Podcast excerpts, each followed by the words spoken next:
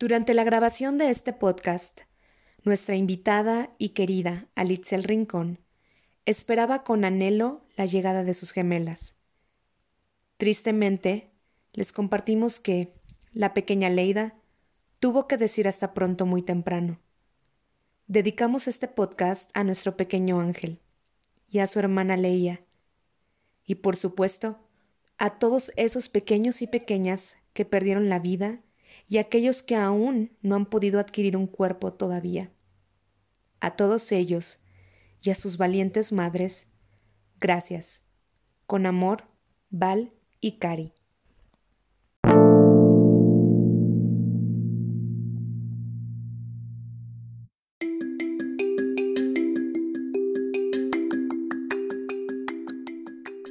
Bienvenidos a esta segunda parte del episodio de la infertilidad. Vamos a escuchar los puntos finales de nuestras invitadas Ali, Tania y su servidora Valeria y Karime. Gracias por unirnos. Sabemos que es un tema delicado, pero es un tema que es necesario hablar y expresar. Les recordamos una vez más que pueden contactarnos si tienen alguna pregunta. No somos expertas, pero sí podemos brindarles el, apoyo de la mejor manera que, que podamos. Gracias por su tiempo y vamos a volver a escuchar las presentaciones de nuestras invitadas y después continuamos. Y Vale y yo estamos muy contentas de recibirles, de poder platicar y en especial porque tenemos a dos invitadas el día de hoy. Y ellas son Tania López de Tlachi y Alitzel Moreno de Rincón. Y vamos a dejar que ellas se presenten muy brevemente con ustedes. Y empezamos con Tania. Hola Tania, ¿cómo estás? Gracias por acompañarnos. Gracias, Cari. Gracias, Vale. Pues ya como bien me presentaste, soy Tania López de Tlachi mejor conocida como Tania Tlachi, nada más. este, tengo 26 años, actualmente estoy viviendo en Provo, Utah, no tenemos mucho tiempo aquí. Este, de hecho, nos venimos porque comencé mi programa de doctorado aquí en BYU, entonces es como solamente una breve introducción. gracias, Cari. Excelente, muchas gracias, Tania. Y bueno, también nos acompaña Ali. Ali, bienvenida y muchísimas gracias por acompañarnos también. Gracias, Cari, gracias, Vale. Pues sí, soy Alitzel Moreno de Rincón o de Rinconcito, como usualmente me conocen. Y bueno, pues yo tengo 27 años, tengo cuatro, un poquito más de cuatro años y medio de casada con mi esposa, este año cumpliremos los cinco. Y yo soy originaria de Pachuca Hidalgo, pero residimos actualmente acá en la Ciudad de México. Desde que nos casamos llevamos un tiempo acá y actualmente pues me he dedicado un poquito a la parte de, pues, del tema que vamos a hablar. Entonces he dejado un poquito pausa mis estudios, estaba estudiando diseño gráfico, pero ahorita me dedico 100% a ser ama de casa. Muchas gracias, Tania. Vale, Ali, por, pues, por sus experiencias, por compartir sus sentimientos, sus pensamientos.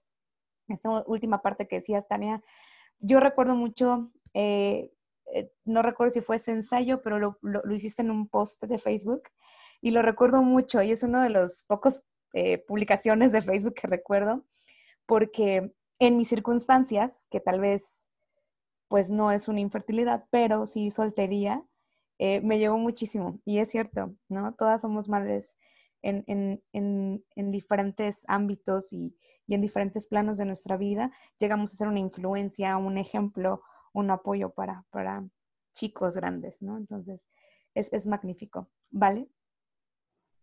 Eh, solo quiero mencionar muy, muy rápidamente lo que, algo que, que dijo Tania, que es muy cierto. Y em, es cuando entras a este mundo que te das cuenta que no eres el único que habita en él. Y, hay tantas personas, y hablando de Facebook y, y post en, Facebook, Ah, yo hice uno, no me acuerdo cuándo, pero y, el que yo esté hablando de esto, de, la infertilidad así como tan, tan públicamente, uh, para mí es increíble porque yo siempre he sido muy, es, es, mi vida personal y no voy a estar hablando de eso, mucho menos lo voy a estar publicando en el Face, pero ahí me ven, porque sentí la impresión espiritual muy, muy fuerte de hacerlo. Entonces, en este post dije, ok, era la semana de, de estar o de la concientización de la infertilidad, iba a decir infertilización, ese no es, de la infertilidad eh, aquí en Estados Unidos. Entonces, muy brevemente resumí mis sentimientos y dije, todos por favor estén conscientes de esto porque aunque ustedes ya han tenido hijos, puede que sus hijos se vean afectados o incluso si ya tienes un hijo, puede que tengas infertilidad secundaria, lo cual significa que no vas a poder tener más hijos. Entonces hay muchas situaciones. En fin, el punto es que muchísimas personas comentaron ese post y personas que jamás imaginé me mandaron mensajes personales y me dijeron, vale, estoy pasando por lo mismo. Y, me empezaron a platicar así sus historias y yo así como de, que no sabía, ¿no? Personas que, que sí hablas con ellos, pero no es como de mi amiguísimo del alma, pero con esta situación como que te vuelves amigo, amigo de verdad, porque es una situación tan personal y, y tan dolorosa que, que cualquier persona que te entienda es tu amigo. Y, y eso es algo que, que, yo aprendí al, ahora sí que al ser más abierta, ¿no? Porque por algo no, no escuchamos de toda esta situación, porque nadie, nadie lo habla. Y, y pues con razón, porque es muy, muy doloroso. Y muchísimas gracias por todo lo que, lo que han compartido hasta ahorita. Y ya como, como parte final de, de este episodio, quisiéramos preguntarles, ¿en dónde están actualmente espiritualmente con, con nuestro Padre Celestial? Porque sabemos, como ya hemos hablado y expresado, esta situación es, es difícil y, e incluso puede llegar a, a retar un poco tu, tu, fe si es que no tienes cuidado, ¿no? Si, si en algún punto no, no te vuelves a tu Dios, es, es muy fácil dar la espalda y, y, seguir caminando porque el dolor hace eso, ¿no? Entonces, eh, si quieren compartir con nosotros y está bien, sí, Tania, ¿puedes compartirnos eso? Claro, gracias. Pues, como les mencionaba hace rato, este discurso que yo les decía me ha ayudado bastante. Quisiera leer algo y después quisiera hacerle, bueno, comentarles a todos una anécdota que, pues, sobre algo que me sucedió. Entonces, en este mismo mensaje, la hermana menciona, al igual que Eva, nuestra maternidad se inició antes de nacer. Así como los varones justos fueron preordenados para recibir el sacerdocio en la vida terrenal, las mujeres justas fueron dotadas en la existencia preterrenal del privilegio de la maternidad. La maternidad es más que dar a luz hijos. Se trata de la esencia de quienes somos como mujeres. Define nuestra identidad, nuestra estatura y naturaleza divinas, así como los rasgos exclusivos que nos ha dado nuestro Padre.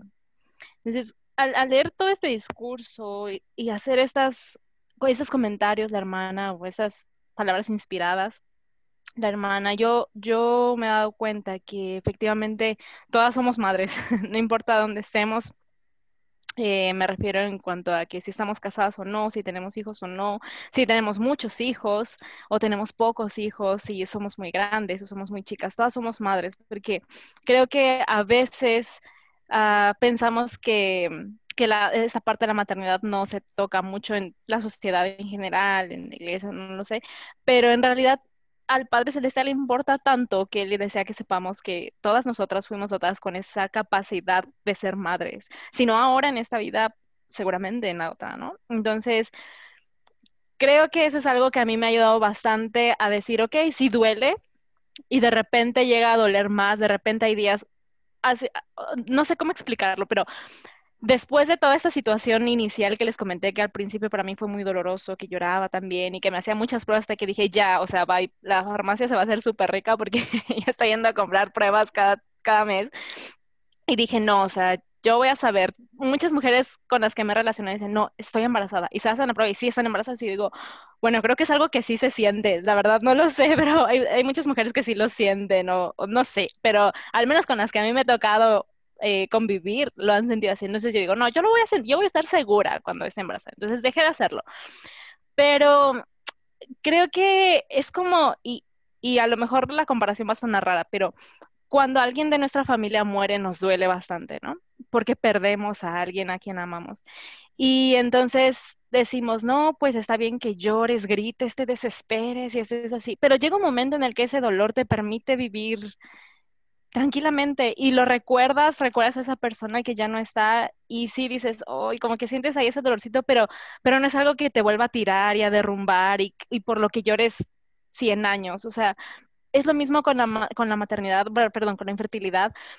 No de la misma forma porque aquí no estamos perdiendo a alguien, o tal vez sí, como en el caso de, de Ali y de, y de Vale, pero, pero es que no tienes a alguien que quieres, ¿sí? Entonces, es lo mismo, llega un momento en el que el dolor se vuelve soportable, ¿no? Y que, como decía Vale, a veces hasta hacemos bromas, quizás, ¿no? Luego, luego le digo a mi esposo, vamos a decirles que, o vamos a bromear con esto, ¿no? Y, a él no le gusta porque dice, no, no, no, porque si bromeamos es como que no nos importa, pero a lo que me refiero es que llega a ser algo, algo con lo que se puede vivir y con, de lo que puedes hablar, ¿no? Quizá para no todas es lo mismo o en el mismo tiempo, pero definitivamente yo creo que es algo que con lo que uno vive y puede vivir muy tranquilamente y muy feliz. Entonces, lo, lo, lo, que creo es que mm, el proceso para todas, para que entendamos esta parte de que incluso la maternidad es parte del plan individual que Dios tiene para nosotras, el que podamos entenderlo de esta forma lleva un proceso y lleva mucho trabajo personal y como pareja. Entonces, ah, les quería decir que, tuve una anécdota, en alguna ocasión eh, estaba platicando con una hermana que la verdad, no, bueno, no, no voy a decir su nombre, pero pero yo no le hablaba mucho y no porque me cayera mal ni nada de eso, sino porque no hablábamos, ¿no? O sea, no, no coincidíamos como en ningún lugar. Pero en esa ocasión recuerdo que fue muy especial porque yo sabía que ella había pasado por este proceso durante muchísimos años y después tuvo a sus hijitos, ¿no?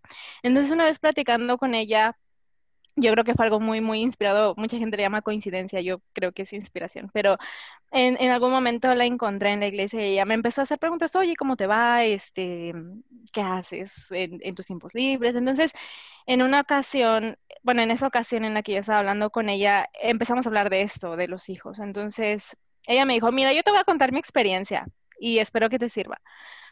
Y entonces ella me empezó a contar cómo fue su proceso, ¿no? No lo voy a contar todo, pero en esencia ella me dijo, después de muchos años de dolor, procedimientos, visitas al médico, decir que no, yo entendí por qué no podía tener hijos en ese tiempo. Dice, porque si yo no, si yo hubiera tenido hijos en ese tiempo, no hubiera podido ayudar a alguien de mi familia que lo necesitaba, porque no hubiera tenido los recursos, no hubiera tenido el tiempo y no hubiera tenido la paciencia para hacerlo. Y el Señor sabía que ese, que ese familiar mío necesitaba de mi ayuda y la de mi esposo. Y si yo hubiera tenido hijos, no lo hubiera podido haber hecho. Me dijo, pero después de que ayudamos a ese familiar, entonces vinieron los hijos. me dijo, Daniel, el Señor es muy sabio. Él sabe por qué no los tienes ahora. Y me dijo, y hay mucha gente que, va, que te va a decir, intenta esto, párate de cabeza, toma este medicamento, tómate esta agua, de rézale a tus santos, te va, a, te va a decir que hagas muchas cosas, me dijo, pero esa es una de lo que, lo que ustedes hagan y decidan intentar hacer como pareja, tiene que ser también una decisión que tomen junto con el Señor. Me dijo, porque tal vez algunas parejas van a intentar hacer muchas cosas y tú no te debes de sentir culpable por no intentar hacer todas esas cosas también. Me dijo, porque el Señor sabe por qué no puedes tener hijos ahora y dentro del plan que Él tiene para ustedes y si ustedes se están esforzando por vivir el Evangelio y guardar los mandamientos, Él sabe por qué. Entonces, me dijo, busca en oración cuál es ese propósito, porque a lo mejor por estar centrada en por qué no puedo tener hijos y qué más puedo hacer para tener hijos, vas a, omitir ese propósito por el cual no los puedes tener ahora, mejor. Entonces, busca con tu esposo y con el Señor por qué no puedes tenerlos ahora y haz eso tienes que hacer ahora, porque cuando vengan los hijos, mejor, ya sea en unos años o en la otra vida, ya no lo vas a hacer, ¿no? Ya no vas a poder tener tiempo para hacer eso que el Señor quiere que hagas ahora con este tiempo que te está dando. Entonces, aunque, aunque tal vez muchas personas como Cari cuando me contactó me decía, bueno, si te sientes cómoda de compartirlo, hazlo. Y muchas personas me dicen lo mismo, ¿te puedo preguntar acerca de esto? Y les digo, sí, la verdad al principio sí me costaba trabajo hablar de esto, pero ahora quisiera que ellos entendieran esto que la hermana me dijo. Después de que ella me lo dijo, entonces como cambié mi pensamiento y ahora me estoy dando cuenta poco a poco eh, por qué tal vez es que el Señor nos está dando esta oportunidad dolorosa, difícil, triste, pero al final con un propósito de, no tener hijos en este momento. Entonces mi esposo y yo sabemos lo que hemos hecho. Mucha gente con, con mucho amor nos dice, hagan esto, hagan otro, yo los llevo aquí, yo los llevo allá. Y se los agradecemos porque creo que también es muy útil. Pero mi esposo y yo sentimos ahorita que lo que hemos hecho hasta ahora como está bien, estamos esforzándonos más por por cumplir con ese mandamiento y nuestro deseo de ser padres, pero el Señor nos ha ido guiando poco a poco y nos ha hecho saber el propósito quizá por el cual no podemos tener hijos ahora. Y no sabemos cuándo los tendremos, nosotros esperamos que sí pueda, pueda ser en esta vida, ¿verdad? No lo sabemos, pero, pero creo que eso es algo que las personas necesitan saber, las parejas que están pasando por lo mismo necesitan saber, tiene un propósito. Entonces, sí, hagan lo que ustedes consideren que tengan que hacer para para cumplir ese deseo, pero no dejen también de pensar en, en por qué tal vez tienen esta oportunidad de no ser padres. Y entonces lo que yo les diría es busquen, busquen saber el por qué y háganlo y hagan eso que tienen que hacer en este tiempo en el que no son padres. Entonces, creo que ese, ese pensamiento y lo que sucedió ese día en esa plática con la hermana me cambió por completo, la forma de pensar, la forma en la que estaba sintiéndome y después de ese tiempo que fue hace como quizá dos años, este, de esos dos años para acá, yo he aprendido muchas otras cosas más acerca de lo que de lo que puedo hacer en esta posición de tener el deseo de ser madre, no poder serlo, y que quizá eso pueda ayudar a mis hijos más adelante, ¿no? Entonces, creo que eso me ha ayudado a ser mm, no quisiera decir fuerte, pero a soportarlo de una manera más alegre y, hacer que esta carga sea más ligera y, sea fácil de llevar, ¿no? Entonces, creo que mm, sí, creo que eso es lo que nos ha ayudado bastante a mi esposa y a mí a saber que, que, esta, que este proceso es parte de un plan. Qué bello, Tania. Muchas, muchas gracias y aprendí mucho de, escuchar lo que acabas de decir. Ali. Sí, gracias. Fíjate que e, es muy curioso porque yo creo que el punto es el mismo. O sea, tienes que saber cuál es el plan que Dios tiene para ti. Porque mi proceso ha sido un poquito diferente, ¿no? También. Y yo al principio, pues les digo, cuando nos embarazamos de nuestro primer bebé, la verdad yo me sentía en ese momento súper fuerte en el Evangelio, tenía un año de haber regresado de la misión, este, nos casamos, entonces uno está así como que, ah, siente, siente súper poderoso, ¿no? Y no sé, o sea, yo veo a mi esposo como una persona, bueno, sigo viendo, ¿no? Como súper maravilloso. Él, él, es una persona que yo admiro mucho, ¿no? Entonces yo decirme, wow, tengo un súper esposo, este, está empezando mi vida. Y yo me sentía muy fuerte en el Evangelio. Y cuando pasa lo del bebé, yo recuerdo que dije, yo no voy a decaer, no voy a renegar. Y mi primera reacción fue decir, yo no quiero preguntar por qué, no quiero renegar, de verdad, es lo último que quiero hacer.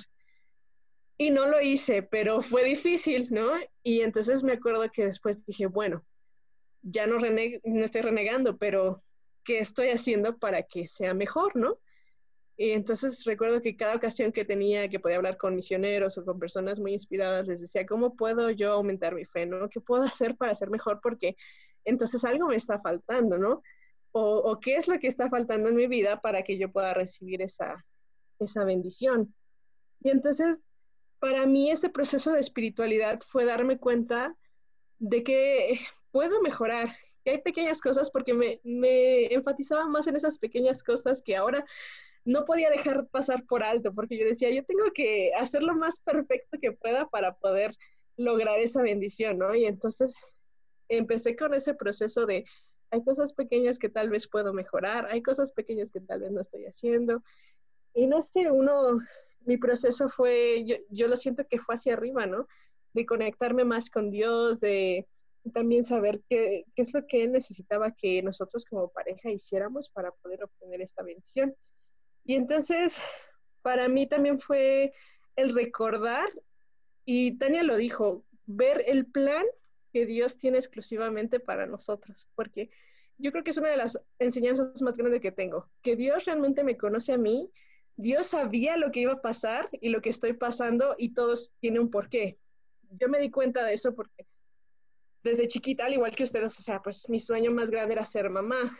Sin embargo, yo no soy una persona muy maternal y no soy nada paciente con las personas, con los niños chiquitos en específico. Los que me conocen ya sabrán más o menos que me desespero muy rápido. Entonces, yo recuerdo que para decidir ir a la misión, yo, yo estaba como, ay, yo no quiero ir a la misión porque en ese momento también estaba estudiando mi carrera, estaba yendo a pero llega el cambio de edad y justamente en ese momento yo tenía 19 y yo me muchos me pusieron, vete, vete, vete, vete a la misión. Y yo no quería, la verdad. Pasé como muchas este, entrevistas y la verdad es que no quería. Pero en un momento, o sea, el Señor me hizo sentir, tienes que ir a la misión. Entonces yo literalmente cuando cuento esta experiencia es, yo llegué al CCM diciendo, no sé qué rayos estoy haciendo aquí porque no quiero ser misionera, pero Dios, voy a ser obediente a ti y lo voy a hacer bien no lo, no lo voy a hacer también porque me mandaron, ¿no? Y entonces, obviamente, la misión agarré el amor.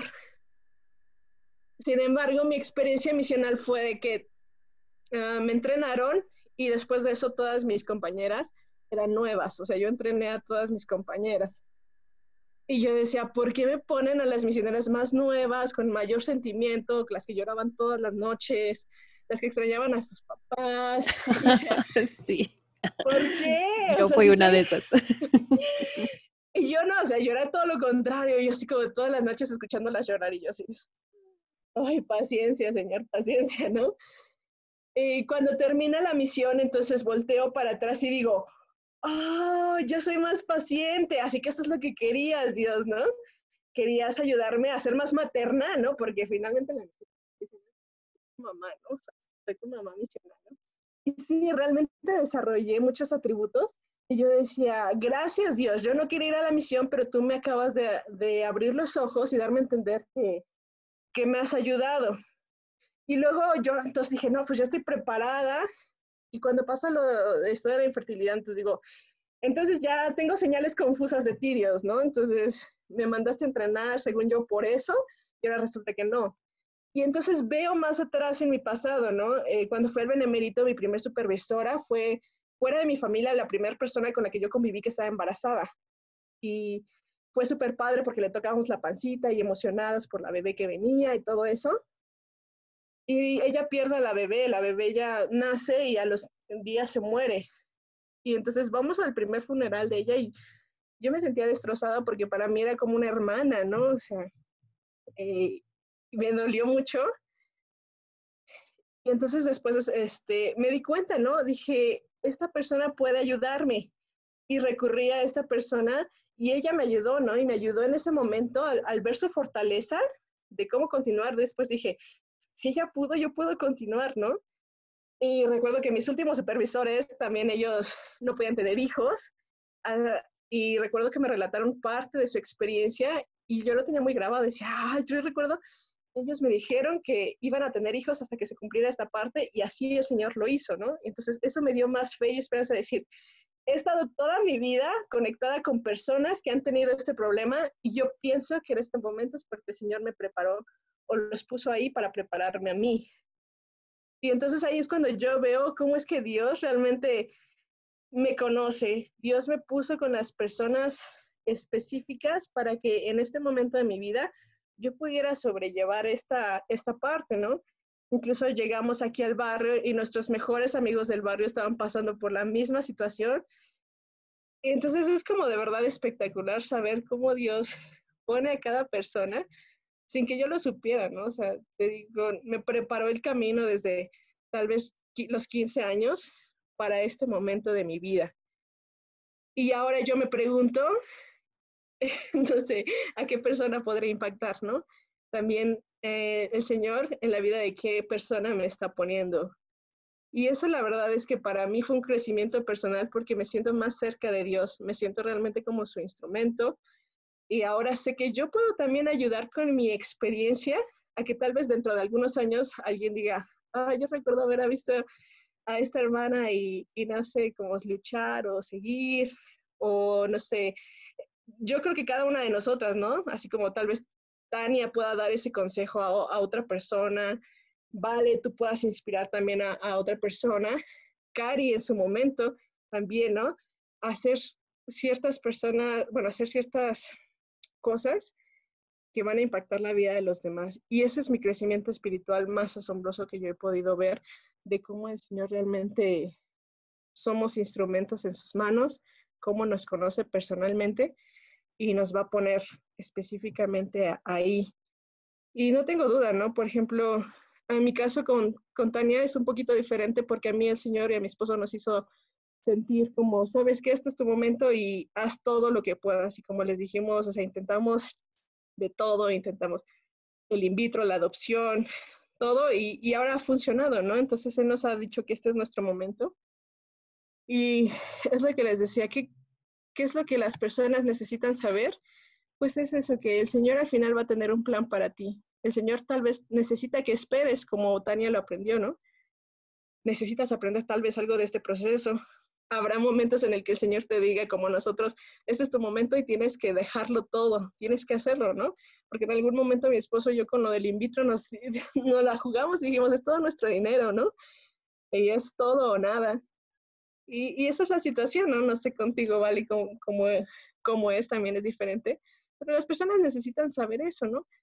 No, cada caso es diferente, pero el Señor te conoce y va a poner en tu corazón lo que tú necesitas hacer para lograr este objetivo.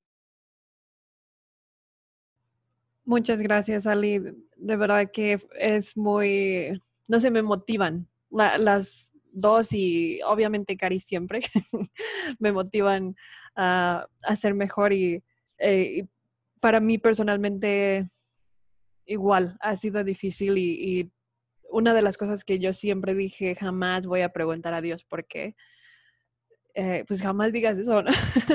jamás digas, jamás voy a decir esto porque, porque sí llegué a hacerlo, honestamente sí llegué a decir por qué, no entiendo, ya lo repasé todo, todo en mi mente, no entiendo por qué.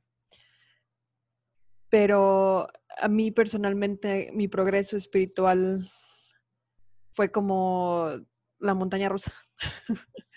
Súper bien, con mi esposo, amándonos.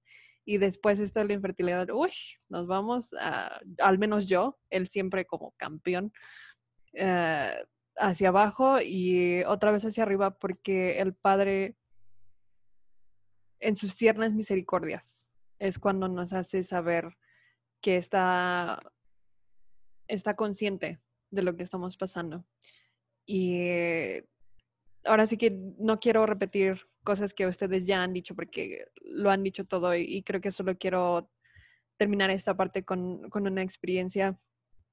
Habían pasado muchos meses en los que yo me sentía deprimida, me sentía ah, con ansiedad y quería hablar con, algún líder porque espiritualmente me sentía débil, pero como que no tenía, no tenía las agallas de ir y decir, necesito ayuda espiritual y necesito que, me digan qué hacer. Más o menos lo que comentó esta Ali también, ¿no? Como de, quiero ser nutrida espiritualmente de, alguien o de algo. Entonces, fui con el primer consejero, que es un hombre súper admirable, pero fue después de, la reunión sacramental y estaba súper apurado y fue como cinco minutos de, este, todo va a estar bien. Ahora sí como que échale ganas, todo va a estar bien. Nos vemos la próxima semana. Y para mí fue como decepcionante, ¿no? pero no lo culpo a él para nada. Es, es una persona que admiro muchísimo. Era, era la situación, el tiempo no era el, ideal. Pasa una semana, recibimos un mensaje del secretario del barrio y nos dicen, el obispo quiere hablar con ustedes y mi esposo y así como de, no queremos otro llamamiento. pero está bien. Y no sabemos de qué nos iba, nos iba a hablar, pero pensa, asumimos que era eso. Y no, pues, ¿cuándo? lo más pronto posible. Y pues peor, ¿no? Te pones nervioso, así de, uy, ¿ahora qué hice? ¿Qué pasó? Lo, lo vimos el lunes, el día siguiente, y llegamos, nos sentamos y, y los tres así como de, ¿quién va a hablar primero? Y el obispo dijo, díganme qué estoy haciendo aquí.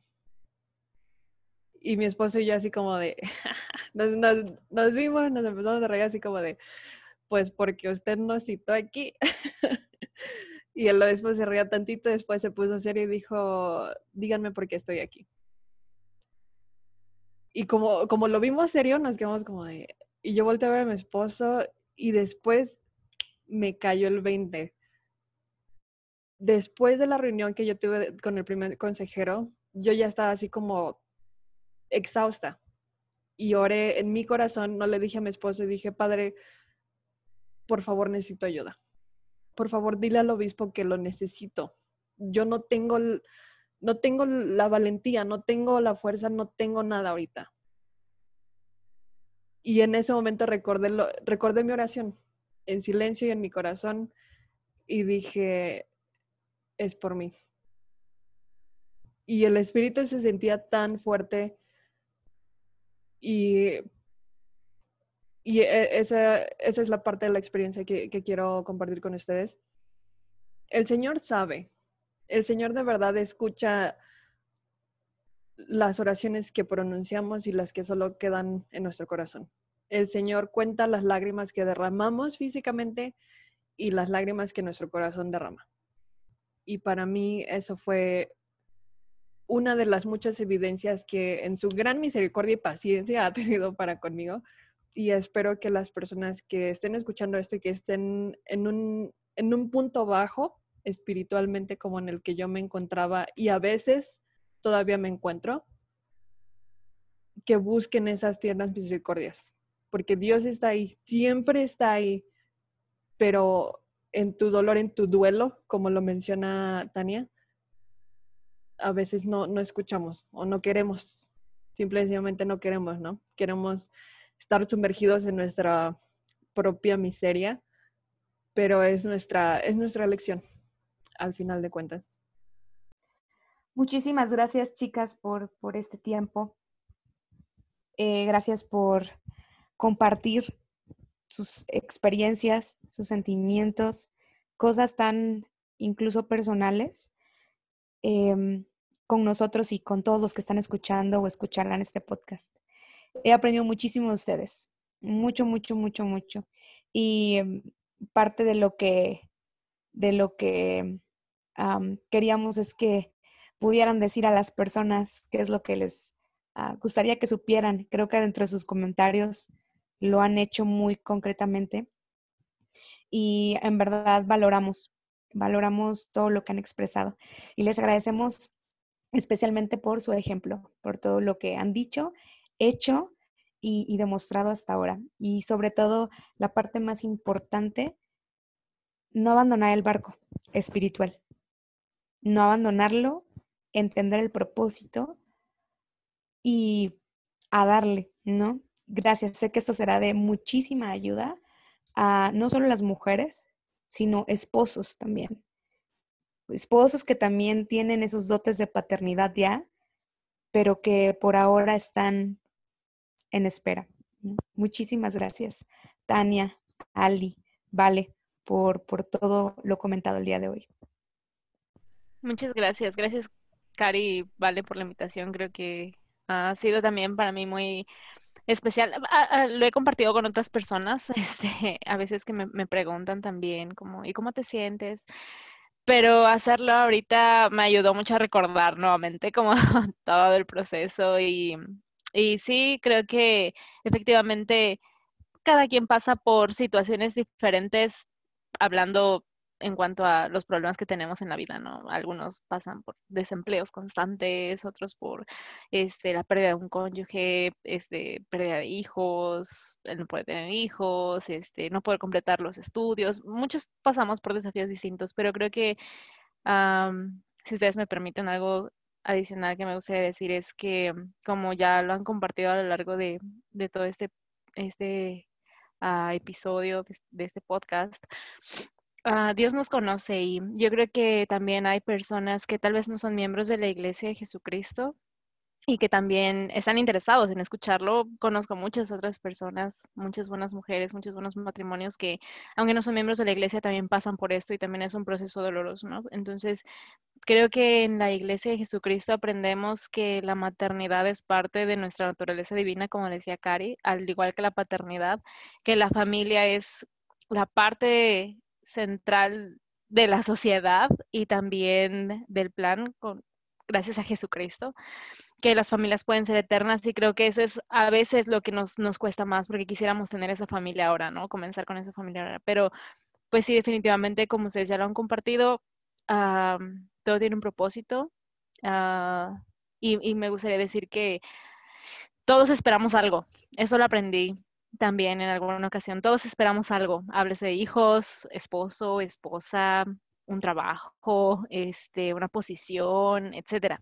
Todos esperamos algo y el Señor sabe que lo esperamos. Él está al tanto de nuestros deseos y no es que Él sea un Dios que le guste vernos sufrir para nada, porque tal vez muchos pensamos así como, pero es que porque Dios lo permite, ¿no? Este, o incluso tal vez nosotros nos lo hemos preguntado, pero Dios lo sabe y Él solo quiere que aprendamos cosas de diferentes formas. Entonces, no nos sintamos culpables. En alguna ocasión una amiga me decía, es que yo he pensado que la infertilidad es porque he sido mala persona y tal vez Dios me está castigando. Y yo le decía, no, no es así, no es así. Todos, todos esperamos algo y es, es parte de, yo creo que todos en algún momento hemos pasado por este proceso de esperar ansiosamente que algo suceda y no sucede. Y no es porque seamos malas personas, es porque necesitamos aprender cosas de estos momentos duros. Y no va a ser lo único. Esto de la infertilidad es una de las muchas dificultades que vamos a tener en la vida de diferentes formas. Así que no es lo único que vamos a experimentar, pero necesitamos aprender y necesitamos buscar la guía del Señor en oración constante. Em, leyendo las escrituras, asistiendo a la iglesia y muchas otras cosas que hacemos como miembros de la Iglesia de Jesucristo que nos van a ayudar a saber que Dios está al tanto y que algo que nos puede ayudar a sentirnos tranquilos es saber que Él tiene el control de las cosas y que Él sabe por qué. Entonces, sí, eso es como lo último que quería decir, pero muchas gracias, Cari Wally. Gracias a ti, Tania, en verdad. Eh, Ali, ¿algo que quieras comentar para terminar, para despedirnos? Sí, gracias. Pues antes que nada, pues gracias por la invitación, por permitirnos compartir esto. Y pues de verdad, las personas que escuchan este podcast, créanme que no están solas. Este, ya se dijo desde el inicio, ¿no? Cuando uno está aquí se da cuenta que somos muchísimos más. Entonces, a veces el hablar es bueno, ¿no? Si necesitan ayuda, si necesitan guía, créanme que siempre encontrarán a alguien que estará ahí, pero sobre todo, pues Dios les escucha y Dios va a estar ahí con ustedes para guiarles en cada decisión y en cada camino. Entonces, y no tengan miedo, de verdad, también. Este, esto es una aventura, pero como dijo Tania, vendrán cosas tal vez más difíciles y cosas mejores, ¿no? Ahorita mi esposo y yo estamos temblando con estas dos niñas a ver qué es lo que vendrá, pero no cabe duda que hay felicidad y, eh, y encontramos esta felicidad, sobre todo cuando encontramos nuestro propósito con Dios.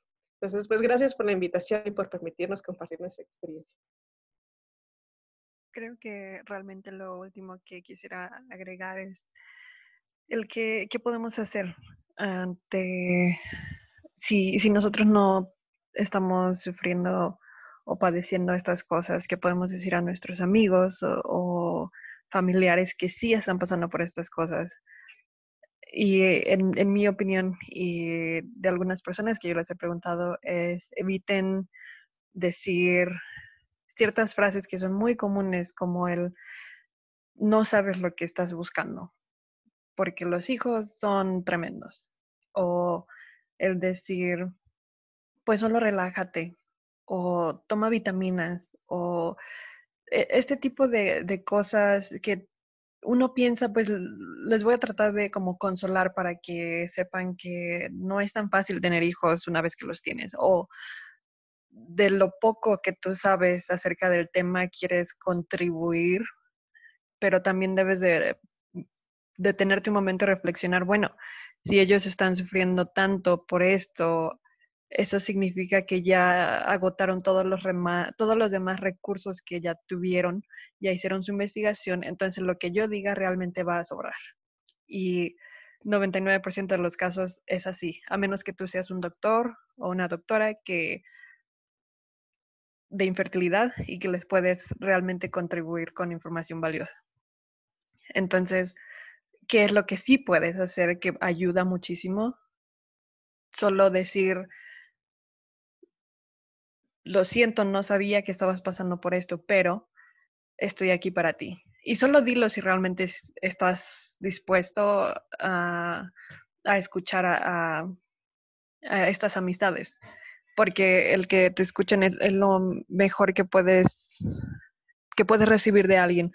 O sé directo y pregunta qué es lo que tú necesitas, ¿Qué, en qué te puedo ayudar. Y si no necesitan tu ayuda, realmente pues no te sientas mal, no te ofendas, pero solo está ahí como un buen amigo. Y creo que por último solo consideren que el que una persona esté compartiendo esto que es tan íntimo y tan delicado eh, no, no significa que ustedes tienen derecho a asumir que pueden hablar del tema cuando quieran, de la manera en la que ustedes quieran deben de esperar a que las personas estén dispuestas a hacerlo bajo sus propios términos. Y también no, creo que lo último que queremos causar al, ahora sí que al, compartir estas experiencias es que nos tengan lástima. Eso es lo último que queremos causar ah, en mi experiencia y en, en las experiencias de algunas amigas que me han, han compartido, que e, es horrible, o sea, si de por sí como un ser humano te molesta, te incomoda cuando alguien, cuando sientes que alguien te tiene lástima, en esta situación no es la excepción.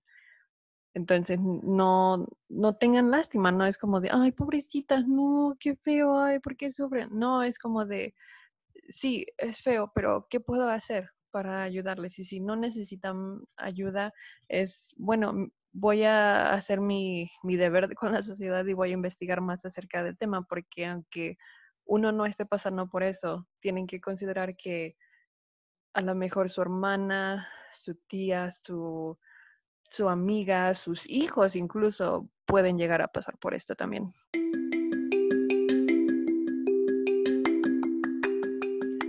Muchas gracias a ustedes y pues ya lo dijeron, si necesitan hablar con alguien, yo sé que ah, yo estoy dispuesta, estoy dispuesta a contestar mensajes. Ah, no, no, quiero embarcar a Ali yo también, pero, pero en mi experiencia, también. Ah, en, en, mi experiencia, ahora sí que entre comillas la comunidad de las personas que han experimentado infertilidad todos son muy, muy bondadosos. Entonces, estamos dispuestas a escucharles si, si quieren hablar individualmente con, con nosotros. Y nos vemos en la próxima, amigos.